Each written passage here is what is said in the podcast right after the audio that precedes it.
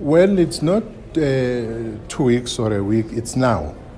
We have said that, uh, firstly, we need them, chairmen and others, uh, in the leadership of uh, sport. We need them to raise their voice against this pandemic. Uh, so, therefore, uh, they will continue with their matches. it would be without spectators and, and they, they finish the season. The most important thing for us is that as they do that, they will be spreading the message uh, to fight against this pandemic. So there is no confusion. Uh, even if we are going to reach a point where there are no matches, uh, that would be gradually phased in. But as we speak, they can have their match tomorrow uh, with no spectators, though. And when they do that, there's an obligation on them.